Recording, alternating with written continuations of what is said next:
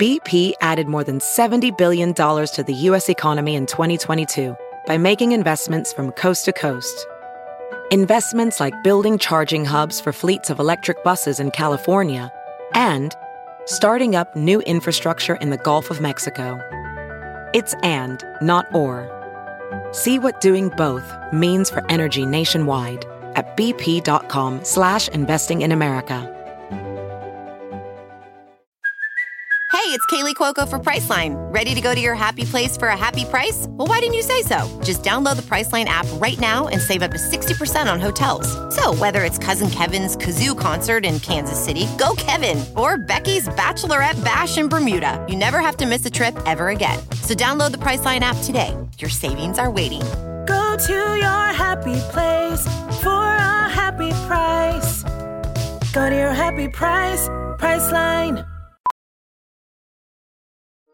Welding instructor Alex DeClaire knows firsthand how VR training platforms like ForgeFX can help meet the demand for skilled workers. Anywhere you go look, there's going to be a shortage of welders. VR training can help welding students learn the skills they need to begin and advance in their career. The beauty of virtual reality is it simulates that exact muscle memory that they need. Explore more stories like Alex's at meta.com slash metaverse impact.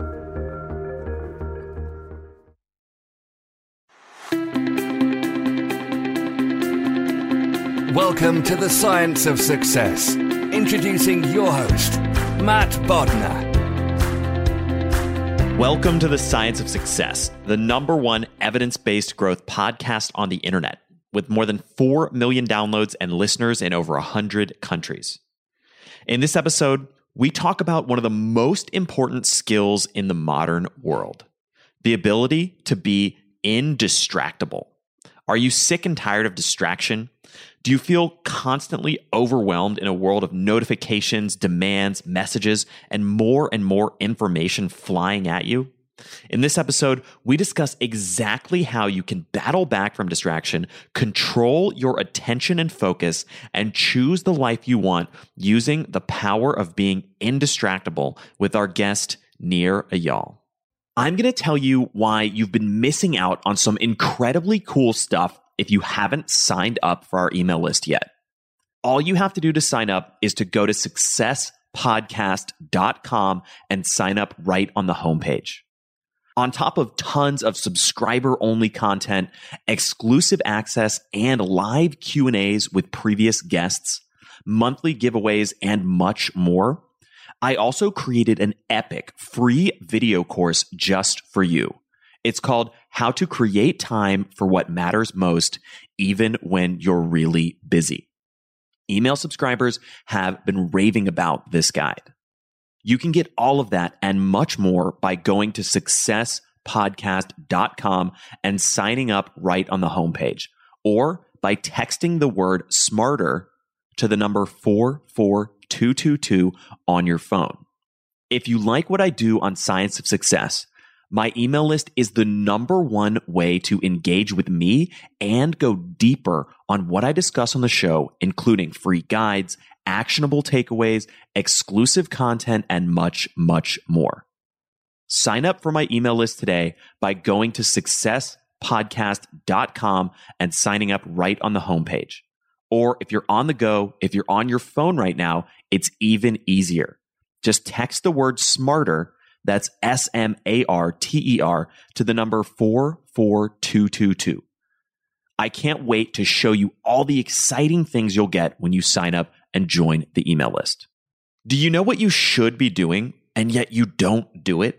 In our previous episode, we dug into the science behind why this happens and how exactly you can overcome this massive obstacle. No one is ever actually stuck, but the reason you feel stuck is because what you want, your goals, desires, changes you want in your life, etc., are bumping up against an emotional roadblock or subconscious limiting belief. It's like having one foot on the gas while the other slams down on the brakes.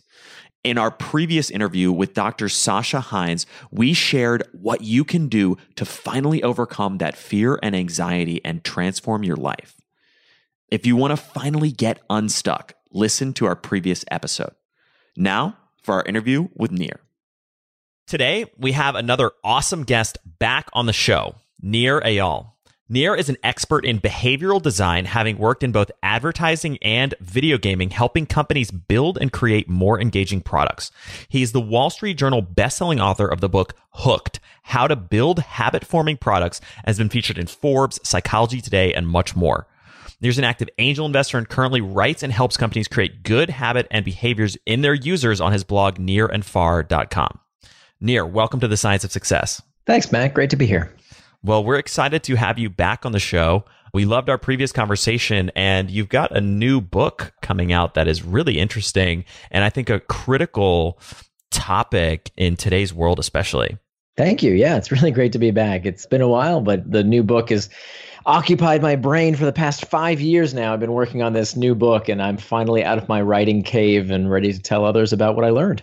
Well, it's really funny. I was watching one of your speeches on YouTube doing a little bit of research about the book, and you opened with a blooper reel of people on their phones like walking into objects mm-hmm. and stumbling into things. And embarrassingly, I literally, not even a week ago, I was walking and I was reading something on my phone and I literally like smashed my head into this like extended deck that didn't have like there was nothing on the ground but it was like elevated and i just walked oh, right no. into it yeah Fortunately, oh, no man. no major damage or anything, but it was like eerie to see that then in the video like a couple days later and just be like, man, we really are. I mean, distraction. I know it's hitting home for me. Yeah, the struggle is real. Yeah. I, I, thought you were going to tell me that you hit your head while you were watching the video. That would have been the ultimate irony of ironies there. That would have been a supreme irony, but no, sadly. But either way, I think as you put it, this whole distraction crisis is something that just every day almost seems to be getting worse and worse and worse and it's hard to kind of see through the fog and see how do we get out of it. Yeah, well, that's that's a big part of what this book is about. I mean, it's you know, this topic has been covered from a lot of different angles. And it was frankly a topic I wanted an answer to and didn't find an answer I liked because every other book on this topic basically puts the blame squarely on technology right? Every other book I've read, I've, I've read like dozens and dozens of books on this topic because I, I don't like to write books that have already been written. So I only write books that I can't find that, you know, properly address the, the problem that I'm facing in my own life. And when I looked for a book to answer this question I had of why don't we do what we say we're going to do? Fundamentally, why do we get distracted? Whether it's a technological distraction or any other sources of distraction, why don't we do what we say we're going to do? And why do we do the things that we know we shouldn't do? And I, you know, after five years of researching this topic, originally I thought I originally started thinking that these books must be right, that it is the technology that's the problem. But when I tried the solutions in these books, like a digital detox or a 30 day plan, they didn't work. I tried them and they didn't. Not only that, the more I researched them, I, I, found that the scientific literature actually doesn't really support many of these kind of folk psychology remedies to distraction. That we really have to dive deep to understand what distraction is all about. I love that phrase, folk psychology because there's so much of that in today's world and it's fascinating once you start getting into the science and, and really trying to figure out well what actually works and how can you implement this and how can we really overcome these problems and challenges? But you touched on something a second ago which i think is really important as well which is this idea of i think in the book you call it akrasia right? Mm-hmm. which is which is this notion. Explain explain a little bit what akrasia is and why it's such an important concept yeah, so I, I was surprised to find that you know distraction is an age old concept that in fact Socrates talks about akrasia, this tendency that we have to do things against our better interests. This was 2500 years ago. Literally people were complaining about how distracting the world is these days. And so I just thought that was a really refreshing reminder that, you know, Facebook didn't create distraction, our iPhones didn't create distraction. This is a part of the human condition. And that kind of led me to explore well, what is it about the human psyche that trips us up this way? I mean, why is it? It's such a to me it's such a fascinating question. If we know what to do, if there is no knowledge gap, why don't we follow through right? We, we all know if we want to have a good looking body we have to exercise and eat right. I mean do you need to buy a bodybuilding book or a, uh, a nutrition book to tell you that? We all know that chocolate cake is not as healthful as a healthy salad. We know that if you want a healthy relationship with your friends and loved ones you have to be fully present with them. We know that if you want to do really well at your job you have to do the work, especially the hard work that other people don't want to do or aren't willing to do. You know, we don't need to buy self-help books that tell us all this stuff. We already know. So if that's the case, if there is no information gap, we actually do know what to do. Why don't we do what we say we're going to do? And so that was really the basic question of this book.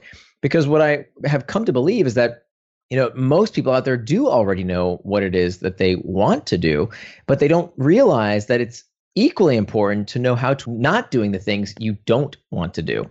And so that's really what becoming indistractable is all about. The term indistractable, I made up the word. And the nice thing about making up a word is that you can define it any way you like.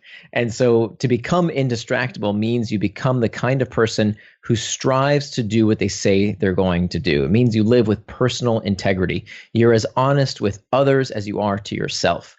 And if you can do that, if you can become indistractable, I mean, isn't that a superpower? I mean, imagine what we could accomplish if we actually did everything that we said we are going to do. That's a great framework and way of looking at it. it. Reminds me of something that some of my intellectual heroes, Warren Buffett and Charlie Munger, talk frequently about how their strategy is not necessarily to be smart, but it's to be less stupid and minimize a lot of the negative decision making traits and ideas and so forth so that they can if you eliminate a lot of the bad possibilities then suddenly your decision making quality improves even without you doing super difficult genius incredible you know novel things.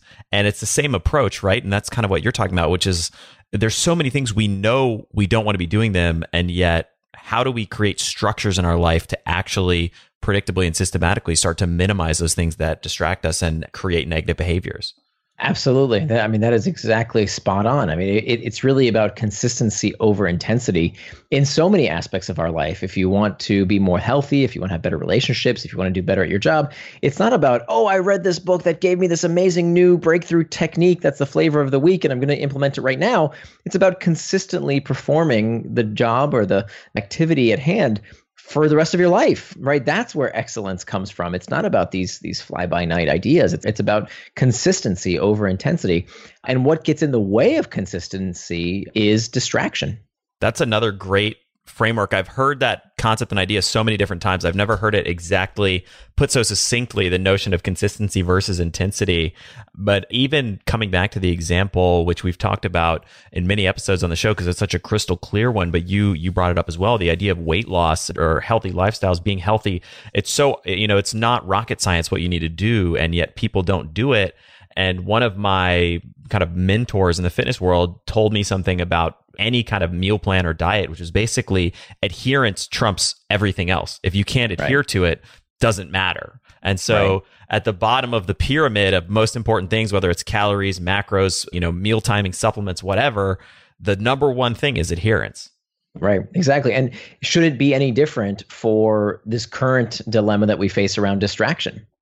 That the same exact rules apply. And this is why I've been so dissatisfied with the other books that have come out in this category because they all tell you, you know, just put away the technology, go on a 30 day detox, do this 30 day plan.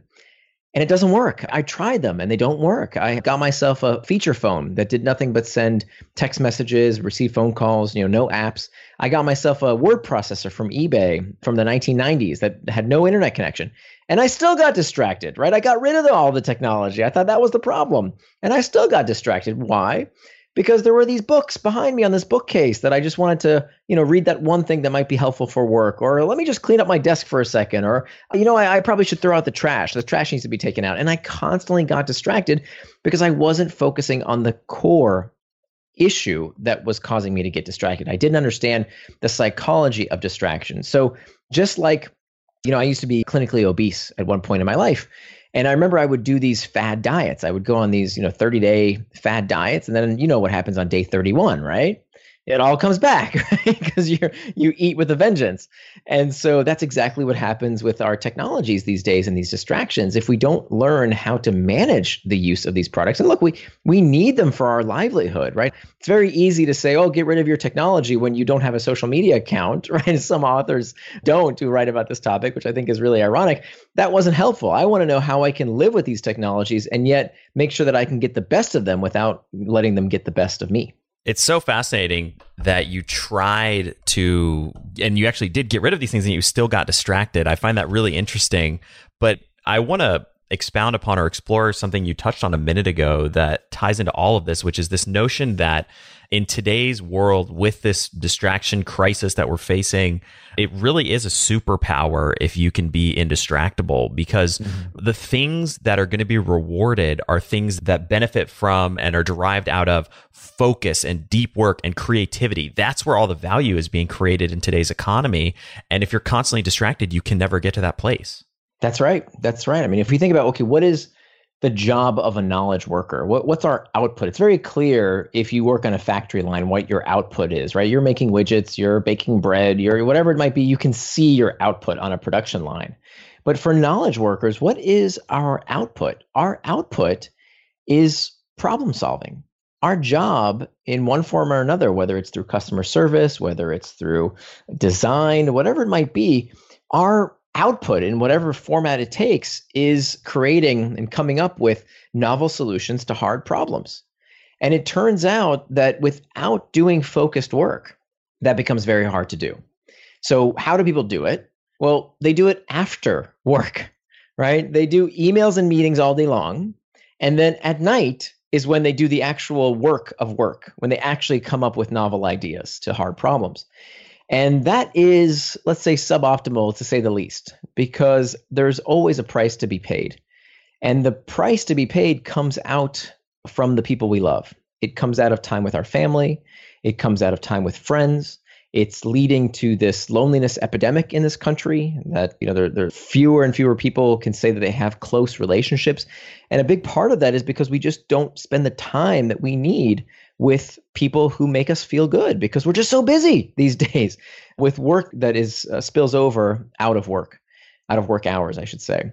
And so this affects so many different facets of our life. I mean i think last but not least is our relationship with our kids. You know so many parents i speak with complain about how their kids are so distracted these days with fortnite and facebook and they're yelling at them to put these devices away as they're looking at email on their iphones. We're hypocrites and so as parents, we need to become indistractable first and foremost. And I say this as a as a father myself of an 11-year-old. We need to set the example for our children and help them become indistractable by first becoming indistractable ourselves. So let's unpack this a little bit more. I want to dig into as you called it a minute ago this the psychology of distraction. Tell me more mm-hmm. about that. I want to start unpacking a little bit more. Sure. So let's define what we mean by distraction. So to understand what distraction is, we have to understand what it is not. What is the opposite of distraction? The opposite of distraction is not focus. The opposite of distraction is traction. Both words come from the same Latin root, trahare, which means to pull. And you'll notice that both words end in the same five letter word, action.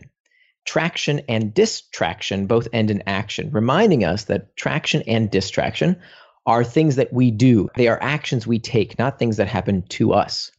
So, traction is any action you take that pulls you towards what you want, things that you do with intent. The opposite of traction is distraction. So, this is an important framework to get into our heads. We can think about it kind of like a horizontal line with two arrows pointing to the right and to the left. This is important for a few reasons. One, it frees us from this moral hierarchy that what some people do with their time is somehow morally inferior to what other people do with their time. It drives me nuts when people say, "Oh, those video games, what a waste of time. That's that's a bad thing to do with your time." But, you know, want me watching that football game, that's fine. March Madness, that's perfectly fine. Me wasting time on, you know, watching the 6th hour of of Fox News or MSNBC, that's okay. But you playing video games or Candy Crush or social media, not okay. And it's ridiculous because they're both pastimes. And there's nothing wrong with your pastimes, whatever it might be, as long as it is time that you plan to spend. So there's a quote in the book, I can't remember who said it, but it's a great quote that the time you plan to waste is not wasted time. So anything that you plan to do with intent is traction. Anything that is not traction, that takes you off track from what you plan to do with intent, is distraction. Similarly, I mean, in the same vein, many tasks that we think are worky, right, that kind of feel like we should be doing can also be distractions. So, one thing that constantly got me before I learned how to overcome it was sitting down at my desk and saying, okay, it's time for me to do some focused work. It's time for me to, you know, write this chapter in my book or, you know, finish this presentation. But let me just for a minute, you know, scroll email for a minute, or let me just check that Slack channel, or, you know, I'll Google something. That feels worky, right? That's kind of a, a good thing to do. It's something I have to do anyway at some point, right? No, that is just as much of a distraction if that is something that you did not plan to do with intent. So you've got traction on the right, you've got distraction on the left on the horizontal axis. Now I want you to think about a line bisecting that horizontal axis vertically. Okay, so now you have a line like a big plus mark now in your head, and you've got almost like the the four points of a compass: north, east, south, and west. Now you've got the south and the north. We haven't talked about those two. We, we already did traction and distraction, but what about the the two other points at the top and the bottom of the vertical line? At the bottom, I want you to place external triggers. External triggers are things that move you towards traction or distraction by giving you some piece of information in your outside environment. So, this is where all the pings, dings, rings, and things that we have all around us every day can either move us towards acts of traction, things we want to do, or distraction. So, if your phone buzzes and says, Oh, it's time for that workout, or it's time for that meeting you planned, or it's time to read a book, or whatever it might be that you plan to do with intent, well, now it's moving you towards traction. But if you receive a buzz on your phone that gets you to do something you didn't plan to do, if you're working on a on a hard assignment or your email is buzzing you, and now it's moving you towards distraction because that is something you didn't plan to do. And then finally, and most importantly, and this is where we really get into the weeds around the psychology of distraction, that the north part of this plus mark, right at the top, is internal triggers. Internal triggers are these things that prompt us to action, just like external triggers, but where the source of the internal trigger comes from within us. And so, one of the mantras I want everyone to remember here is that by and large, distraction starts from within. These internal triggers are uncomfortable emotional states. They are feelings, negative valence states that we feel that we don't want to experience. And if we really back up a bit to think about the first principles around not only why do we get distracted, but why do we do anything? The answer is not what most people believe. Most people believe that the nature of motivation is some form of carrots and sticks, right? It's about pain and pleasure, Freud's pleasure principle. But it turns out that neurologically speaking, it ain't true. That neurologically speaking, it's not about the pursuit of pleasure and the avoidance of pain. Turns out the way the brain gets us to do everything and anything is through the avoidance of discomfort. Everything we do is about the avoidance of discomfort. This is, of course, called the homeostatic response. And so, whether it's a physiological sensation, if you feel cold, you put on a coat. If you feel hot, you take it off. If you're hungry, you feel hunger pangs, you eat. If you are stuffed and you ate too much, well, you stop eating because that feels uncomfortable. So, those are physiological states. The same is true for psychological states. When we're feeling lonely, we check Facebook. When we're uncertain, we Google. When we're bored, we check Reddit or stock prices or sports scores or the news or YouTube. All of these things cater to these uncomfortable feelings. Even the pursuit of pleasure, right? Even wanting to feel something that feels good is itself psychologically destabilizing, right? Wanting, craving, the urge for a desire there's a reason we say love hurts. Neurologically speaking, it, it does, in fact, hurt. Everything we do, even the pursuit of a pleasurable sensation, is driven by the desire to escape discomfort. So that means if all our behavior is driven by a desire to escape discomfort, that means that time management is pain management. And so, if we are really to get to the bottom of why we do or don't do the things we know we should or should not do, we have to start with these internal triggers. We have to master this discomfort that prompts us to either traction or distraction. So many great points and things that I want to explore more. One of the most important things I think you said is this notion that distraction is not about the external triggers, it's the action that we take. It's not something that comes from the outside, it's something that comes from us. Right. Right. But by and large, there are clearly external triggers can drive us to or take internal. an action. Right. So people, you know, the knee jerk reaction is just to think about the external triggers. And and even there, you know, most people will think about the pings and dings on their phone and their computer. We don't realize how many external triggers there are in the outside environment that have nothing to do with technology. In my research, I found that one of the most common sources of distraction in the workplace is other workers. right? It's it's this scourge of the open floor plan office where someone can come by and say, Hey, I just heard this office gossip. We have to talk about this. Come on, let's talk about this when you're in the middle of a big project. That is just as much of a pernicious source of distraction as anything you might get on your phone. So there are ways to deal with that. One, one of the ways that you deal with it is you hack back these external triggers. So one thing that is unique about this book is inside the book, there's a piece of cardstock Actually, let me, let me back up. Can I tell a quick story here? Let me digress for just a minute. Absolutely. So, this research about external triggers is, is really interesting. And so, there's an anecdote I tell in the book about the third leading cause of death in the United States. If I were to ask you, what's the third leading cause of death in the United States? I'll give you the first two. Number one is heart disease, number two is cancer. The third leading cause of death, if it were a disease, it, it's not Alzheimer's, it's not accidents, it's not stroke. Third leading cause of death in the United States of America is prescription mistakes. People being given the wrong medication or the wrong dosage of medication by healthcare practitioners inside hospitals. 200,000 Americans are harmed every year by this completely preventable human error. Now, most hospitals in America just say, well, what are you going to do? It's the price of doing business. Not much we can do about it. Until a group of nurses at UCSF decided to get down to the bottom of this and try and figure out what was going on. Why are so many people given the wrong medication by healthcare practitioners? And they discovered that the source was distraction. That nurse practitioners, primarily, when they were dosing out medication on their medication rounds, were being interrupted by their colleagues somebody would come up to them and distract them. Typically, one of their one of their colleagues, a doctor or a fellow nurse. And so, what was interesting about this study is that the people dosing out the medication and making these errors didn't realize that they were making the errors until it was too late, by and large. And that's exactly what happens to us as knowledge workers. We don't even realize how much better our performance could be if we could focus on one task at a time. Just like these nurses who were dosing out medication and didn't realize they were making an error until it was too late, we as well don't realize how much better our work could be if we just simply focused on a task for a substantial period of time. So, what was the solution? What did these nurses do? They actually found a solution to this dilemma that reduced prescription mistakes by 88%. 88% reduction in prescription mistakes and their solution was not some multi million dollar technology.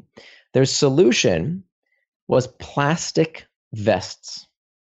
Plastic vests that said dosing rounds in progress and that signaled to their colleagues that these nurses were not to be bothered while they were dosing out medication. This reduced prescription mistakes by 88%. Unbelievable. So I translate this lesson from these nurses into what we as knowledge workers can do every day inside these open floor plan offices. So back to what I started to talk about earlier, every copy of Indistractable inside the book comes with a cardstock sheet that you can pull out, fold into thirds, and place on your computer monitor. I call this a screen sign. And the screen sign says in bold letters, I'm indistractable, please come back later. Now, you don't leave this up all day long. You only leave this up at maybe 45 minutes at a time to signal to your colleagues that right now I'm doing focused work. And you say, oh, okay, well, I can wear headphones to do that. No, you can't, because people have no clue if you're watching YouTube videos or listening to ESPN podcasts or whatever. And so it's much better to send a very clear, explicit signal that you are not to be disturbed during this period of time. And, and you will find that your performance will improve markedly when you have that focused work time to not be interrupted, not just by the obvious interruptions of your technology, but also from the less obvious distractions like your workplace colleagues. Such a great example. And that story about the pharmacist is amazing and even the practical bringing that all the way back to something people can implement right now today in their offices is such a great framework such a great strategy thank you.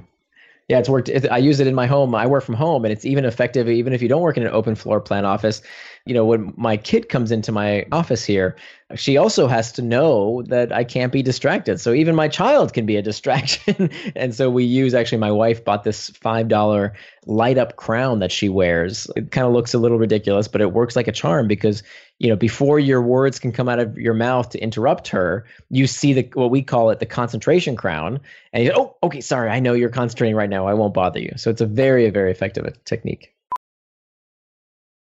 VR training platforms, like the one developed by Fundamental VR and Orbis International, are helping surgeons train over and over before operating on real patients. As you practice each skill, the muscle memory starts to develop. Learn more at meta.com slash metaverse impact. As you write your life story, you're far from finished. Are you looking to close the book on your job? Maybe turn a page in your career? Be continued at the Georgetown University School of Continuing Studies. Our professional master's degrees and certificates are designed to meet you where you are and take you where you want to go.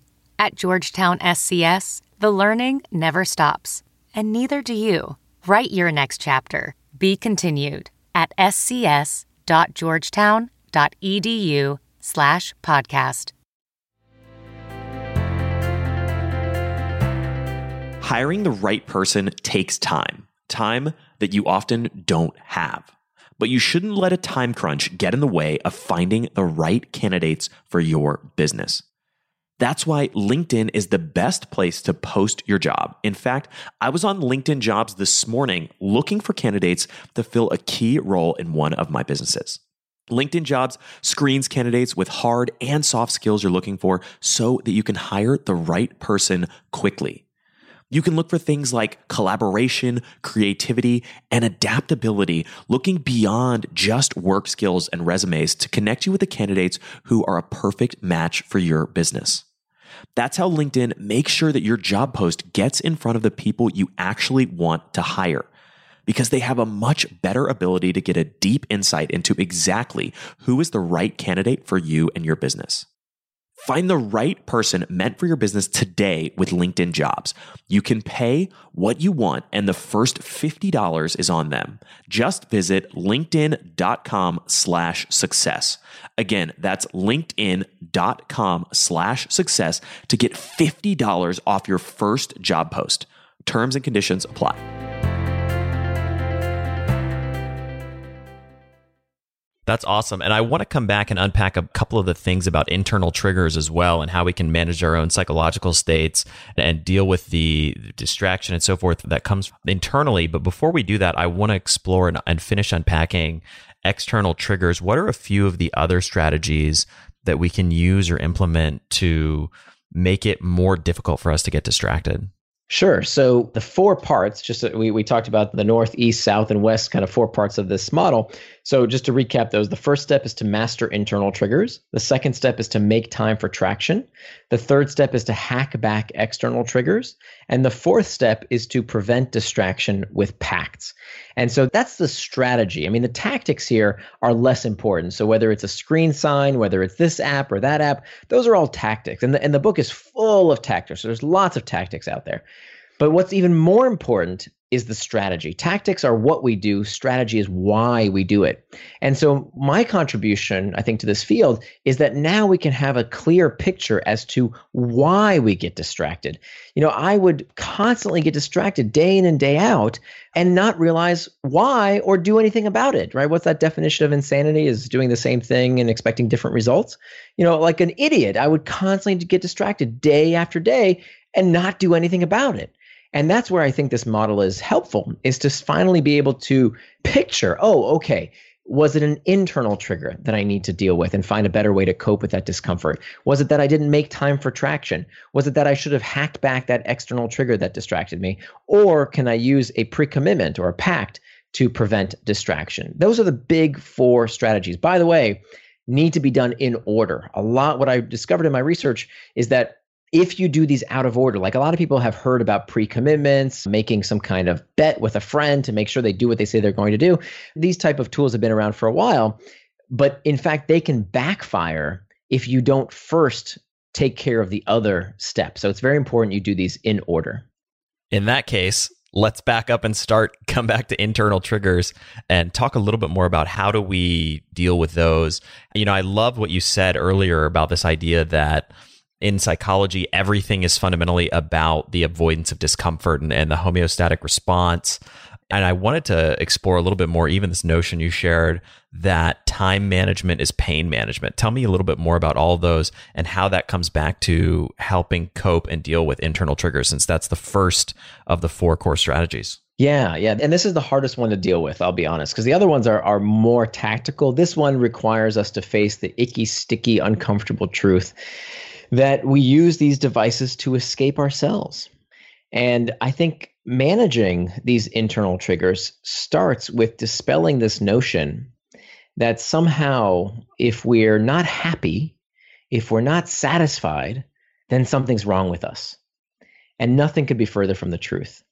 What I want folks to realize is that the self help and personal development industry has sold us this lie because it makes them a lot of money that if we're not happy, we're not normal. And that is just not true. That our species evolved to be perpetually perturbed. That's how we advance, right? We need dissatisfaction. If there was ever a tribe of Homo sapiens who was happy hunky dory and satisfied with life and didn't want more and didn't feel these internal triggers to spur them to want more, if that tribe ever existed, our predecessors probably killed them and ate them because they wouldn't have survived. So the first step is to realize that feeling bad isn't bad. It's normal. That is the baseline human condition is wanting, craving, desiring more. Now, we can either use that for good, right? We can use these internal triggers, these uncomfortable emotional states to help us do more, to be better, to help us, you know, discover life-saving medicine, to help us overturn despots, to reach for the stars. All of these things come from a desire to want more. So we need to harness that power to do one of two things. We can use that power to either change our circumstances and change the source of the internal trigger, or where we can't change the source of that discomfort, we need to learn methods to cope with that discomfort. So I think over the past few years, you know, I I talk about in the book very, very briefly. It's like a one sentence. I talk about how I will not be talking about meditation or mindfulness for the rest of this book. not because these techniques don't work, but I think they've gotten too much airtime. That it's almost like, in a way, behavioral economics versus conventional economics that most of human behavior is driven still by conventional economics. Incentives work, and those incentives, you know, fall under conventional economics. And of course, behavioral economics explains some of the exceptions to standard, you know, incentivized behavior. And the same goes when it comes to mindfulness and meditation. You know, those techniques are fantastic when we can't change the source of the discomfort. But let me tell you, we don't always want to meditate our problems away. Meditation is itself a form of psychological escape, and we need that to some degree. There's nothing wrong with it, but we shouldn't go straight to that. We should start by first asking ourselves can we change the source of the discomfort itself? Can we fix the problem? And only when we can't fix the problem, and we will always have these uncomfortable emotional states, that's when we need to learn techniques to cope with that discomfort. So we either fix the source of the discomfort, and I talk about in the book, in the second half of the book, I talk about how, you know, one of the major sources of discomfort in people's lives is terrible workplace culture. So many people work in work environments which perpetuate these internal triggers. Feelings of anxiety, depression, stress, fatigue are perpetuated by workplace cultures that are toxic. And so those are the type of workplace environments that we have to fix that culture because what do people do when they experience these uncomfortable emotional states? Well, they send even more emails. They call even more pointless meetings. They do behaviors that not only distract themselves, they distract their colleagues as well. So there's a big chunk of the book about how to build an indistractable workplace. That's where we fix the source of the discomfort. But then when we can't fix the source of the discomfort, I give three techniques for coping with these internal triggers when we can't necessarily fix the source of the discomfort. And these three techniques are all about reimagining these internal triggers. So we can either reimagine the trigger, we can reimagine the task, or we can reimagine our temperament. And so those are the three big categories for what we can do when we have an internal trigger that we can't necessarily fix the source of. So, for example, I'll just give you one technique I use almost every single day. This technique comes out of acceptance and commitment therapy. By the way, nothing in the, you know, I hate these self help books that are, you know, hey, I tried this technique and it worked great for me, therefore it'll work for everybody. No, no, no. That's not what my book is about at all. Everything in my book is peer reviewed studies that have appeared in academic journals. Most of it is old research, but applied to this new domain. And so, you know, for example, this technique that comes from acceptance and commitment therapy of doing what's called surfing the urge. So th- here's how this technique works. So when I sit down at my desk and I need to work on a big project, I need to write, I need to do something that I'm likely to get distracted while doing. When I find myself potentially getting distracted, so let's say something that used to get me all the time, now I know how to deal with it, is this urge while I'm writing. You know, writing is really hard work for me while I'm writing, I'll, I'll just say to myself, let me just check that quick email. I wonder if something came in, or let me just Google something. I need to do a bit of research here for a minute. But that's, of course, distraction because that's not what I intended to do with my time. So, what I used to do was to bully myself. I would have this negative self talk of, you see, you're so easily distracted. You have such a short attention span. You see, it's something wrong with you. And that's exactly the wrong thing. What we really want to do is to explore that sensation with curiosity instead of contempt. Step one is we simply write down that sensation. And I, will give you a link to a distraction tracker that is in the book as well, where all we have to do is simply note that sensation. Simply putting it on paper, feeling bored. Okay. It sounds silly, it sounds simple, incredibly effective. That's the first step. Then the second step is to explore that sensation with curiosity rather than contempt. Most people, their self talk is horrendous. I know it was for me. You know, if, if I talk to my friends the way I talk to myself, they wouldn't be friends with me anymore. Right. We are oftentimes our, our worst critics.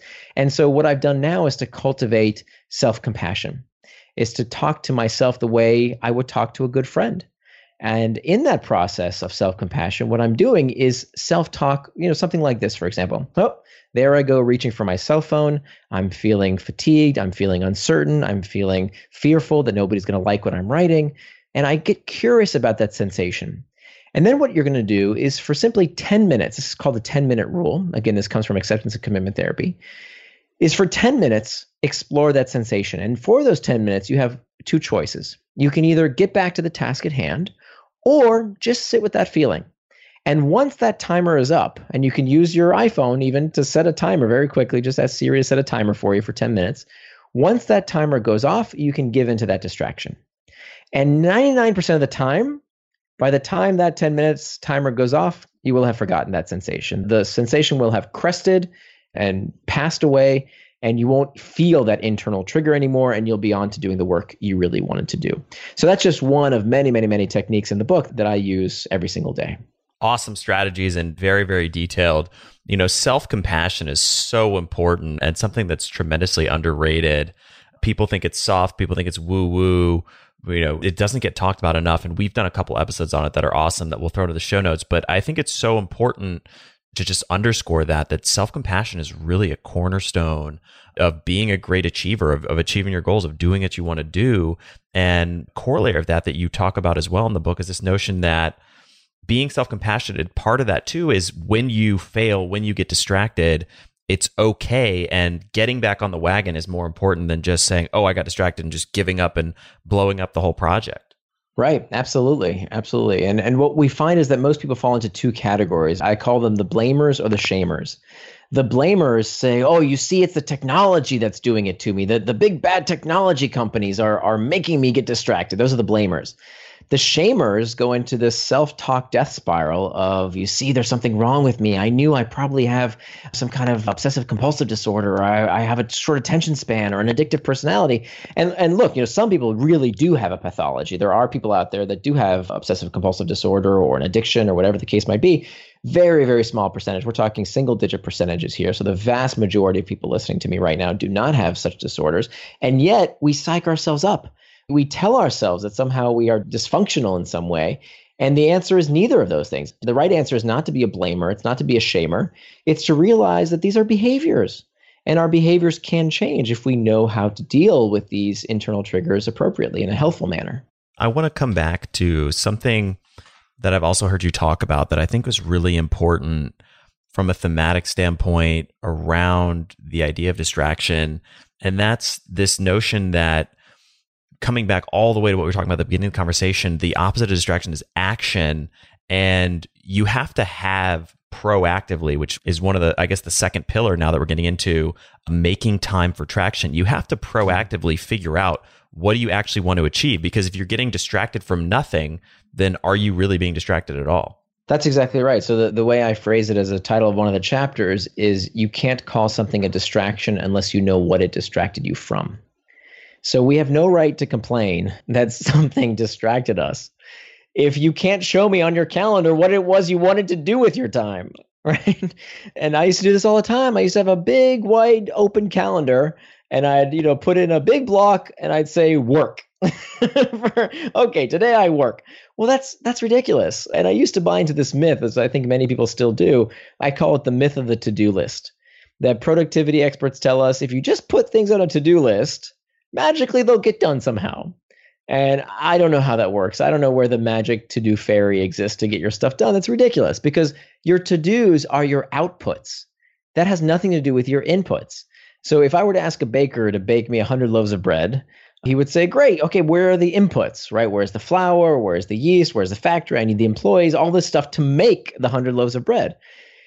But we knowledge workers, we don't ask that question. We just take orders from our boss, from our family, from whoever needs us to do stuff in our day, and we put it on a long to-do list. And then most days, you know, half the tasks get shipped over to the next day, and the next day, and the next day, and they never get done because you have to put those tasks on your calendar, or they'll never get done. And so this is part of this process that I talk about called syncing up with stakeholders, where we need to have this regular check-in with the various stakeholders in our life, starting with ourselves right? Do you have time on your calendar to live up to your values? I say you have to turn your values into time. If I look at your calendar of your week ahead, not the week before, but the week ahead, can I see how you will live up to your values. And I'm not telling you what your values should be, by the way. If health is a value for you, if taking care of your physical body is, is important to you, then is that time on your calendar? If taking care of your spiritual health is important to you, is that time on your calendar? Is taking care of your intellectual growth, is that time on your calendar? So that has to do with the domain of you. The second domain above that is your relationships. You know, are you making time for the important people in your life? Not just, okay, I'll see them when I see them, but do you have time on your calendars on a regular basis to make sure that you connect with people you love, your family, your friends, other loved ones, your community members? Is that on your calendar? Then finally, when it comes to the workplace, we also have to make time for the important tasks in our day-to-day jobs you know, every knowledge worker I interviewed for this book, when I asked them, you know, is focused work even important to you? Like, should, should I even write this book? Every one of them said, absolutely. I have to think. I have to, you know, in order to solve problems, come up with novel solutions to difficult problems, I need time to think. But so few of us actually have that time on our calendars. So we have to turn our values into time and actually put that time on our calendar. Now, there's a free tool. I'll give you a link in the show notes. I, you know, nobody, you don't have to sign up. You don't even have to give me your email. None of that stuff. It's totally free. But I just kept getting asked this question of where do I make a weekly template? How do I even do that? And so I built this tool that's completely free online. I'll give you in the show notes where you can make what your ideal weekly template should look like so that finally you will know the difference between what is traction, things that are on your calendar, things that you're doing with intent, and anything that you're doing that's not on that calendar is distraction. Now, by the way, I get this question a lot around, well, isn't some distraction good for you? No, not according to this definition. But what I think some people mean is diversion. Diversion can actually be good for you. So, for example, if you want to divert your attention and let your brain just wander and relax or become creative, great. Put time on your calendar to watch Netflix. Put time on your calendar to check Facebook. Put time on your calendar to pray or meditate or just take a walk. Great, do those things if they're consistent with your values, but do them on your schedule. In my schedule, every evening, I have time to check social media. I love social media, there's nothing wrong with it, but I use it on my schedule, not on the app maker's schedule. Such a great point. And I just made a note to myself to start thinking about how I can take everything that's on my to do list and frame it into discrete blocks on my calendar when I want to be executing those things. So it's absolutely, yeah. absolutely awesome strategy. It does take a little bit of investment of time. I, will warn you. It took me the first time I did it maybe 30 minutes, But then after that, it's only 15 minutes every week just to review it and make sure that you're making small adjustments. But it's a few things have changed my life and made me more productive, much more happy in my, my day-to-day life, closer to my family, my friends, than this simple act of making time for for the things that are important to me on my calendar, down to the minute. And this is actually a lesson I learned from a good buddy of mine, Sebastian Marshall, who's a previous guest on the show as well. But he talks about there's, as you start to measure and do this, there's a value in learning how much you can accomplish in, let's say, a 30 minute block. And you get better and better at estimating, okay, if I'm going to, I need to do X, well, how much time should I really allocate to that? And you start to get a lot more intuitive about understanding okay, that's really going to be a two and a half hour task, or that's really going to be a 15 minute task, or whatever it might be. And there's real value in understanding how productive you can be in a given time period. Right, right. But it only comes from this cycle of looking back at the week that passed, figuring out, hey, did I go off track? Did it was it enough time? Was it too much or too little time? And then adjusting your calendar of the next week, the template the next week based on what you learned the week before. Exactly. And if you don't measure it and you don't put it on your calendar, then it's just going into a black hole and you have no idea what's happening. That's right. That's exactly right. So, we've talked about so many great ideas, concepts, strategies, tactics for listeners who want to concretely implement one thing coming out of this episode. What would be the first action step that you would give them to start becoming indistractable? Well, I, I, really think it's about this strategy more than any one specific tactic. It's about knowing the next time you get distracted. You know, becoming indistractable, it doesn't mean you never get distracted. It means you know what to do the next time you get distracted. So you don't keep getting distracted by the same thing again and again every day. You can make sure that you can do what you really want to do as opposed to doing what other people want you to do with your time. Because, you know, look, the fact is, if you don't plan your day, if you don't know these techniques, there's no doubt that somebody's going to eat up your day, right? Whether it's the tech companies with their distractions, your the demands of your spouse or your kids or your boss, somebody is going to eat up your time unless you know what you want to do with it to make sure you don't get distracted. And so the biggest takeaway are these four key pillars, right? Master your internal triggers, make time for traction, hack back external triggers, and prevent distraction with pacts. I think a macro theme here that I think is very important to realize is I really want to counteract this myth that I think is perpetuated by some folks in this space that you know technology is controlling your brain. Because the more I researched this idea, one the, the research just doesn't bear this out that addiction you know this idea of, of tech addiction is real for some people right? People can get addicted to any analgesic is potentially addictive but it's not the vast majority of us for the vast majority of us it's not addiction it's maybe overuse and when we call it what it is, which is at, at times overuse, we can begin to take control over it as opposed to just sloughing off responsibility. The worst thing you can do is to say to yourself, well, there's nothing I can do because the algorithms are, you know, hijacking my brain and they're addictive. And they're, you know, the, what we're teaching people is essentially learned helplessness which is actually ironically giving these companies more power and more control than they deserve. So the first step is to realize that we do have power, we do have control, we do have agency. If we know how to put distraction in its place, we all can become indistractable. And Nir, where can people find you, your work, and the book online? Absolutely. So my blog is at nirandfar.com. Near is spelled like my first name, N-I-R. So nirandfar.com. And information about the book, Indistractable, How to Control Your Attention and Choose Your Life. The book is sold, you know, anywhere books are sold. And if you do get the book, even if you don't get the book, if you go to indistractable.com, there are all types of resources there. There's an 80-page workbook. There's that distraction tracker I mentioned earlier. There's the schedule maker. All of these tools, many of them free, whether you buy the book or not all of that is at indistractable.com. That's I N, the word distract, A B L E, indistractable.com. Well, Nir, thank you so much for coming back to the show, sharing all this wisdom, insights, ideas, incredible conversation, so many lessons. Thank you so much for joining us once again on the Science of Success. My pleasure. Thanks so much for having me back. Thank you so much for listening to the Science of Success. We created this show to help you, our listeners, master evidence based growth. I love hearing from listeners. If you want to reach out, share your story, or just say hi, shoot me an email.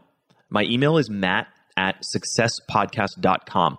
That's M A T T at successpodcast.com. I'd love to hear from you, and I read and respond to every single listener email. I'm going to give you three reasons why you should sign up for our email list today by going to successpodcast.com, signing up right on the homepage. There's some incredible stuff that's only available to those on the email list, so be sure to sign up, including an exclusive curated weekly email from us called Mindset Monday, which is short, simple, filled with articles, stories, things that we found interesting and fascinating in the world of evidence based growth in the last week.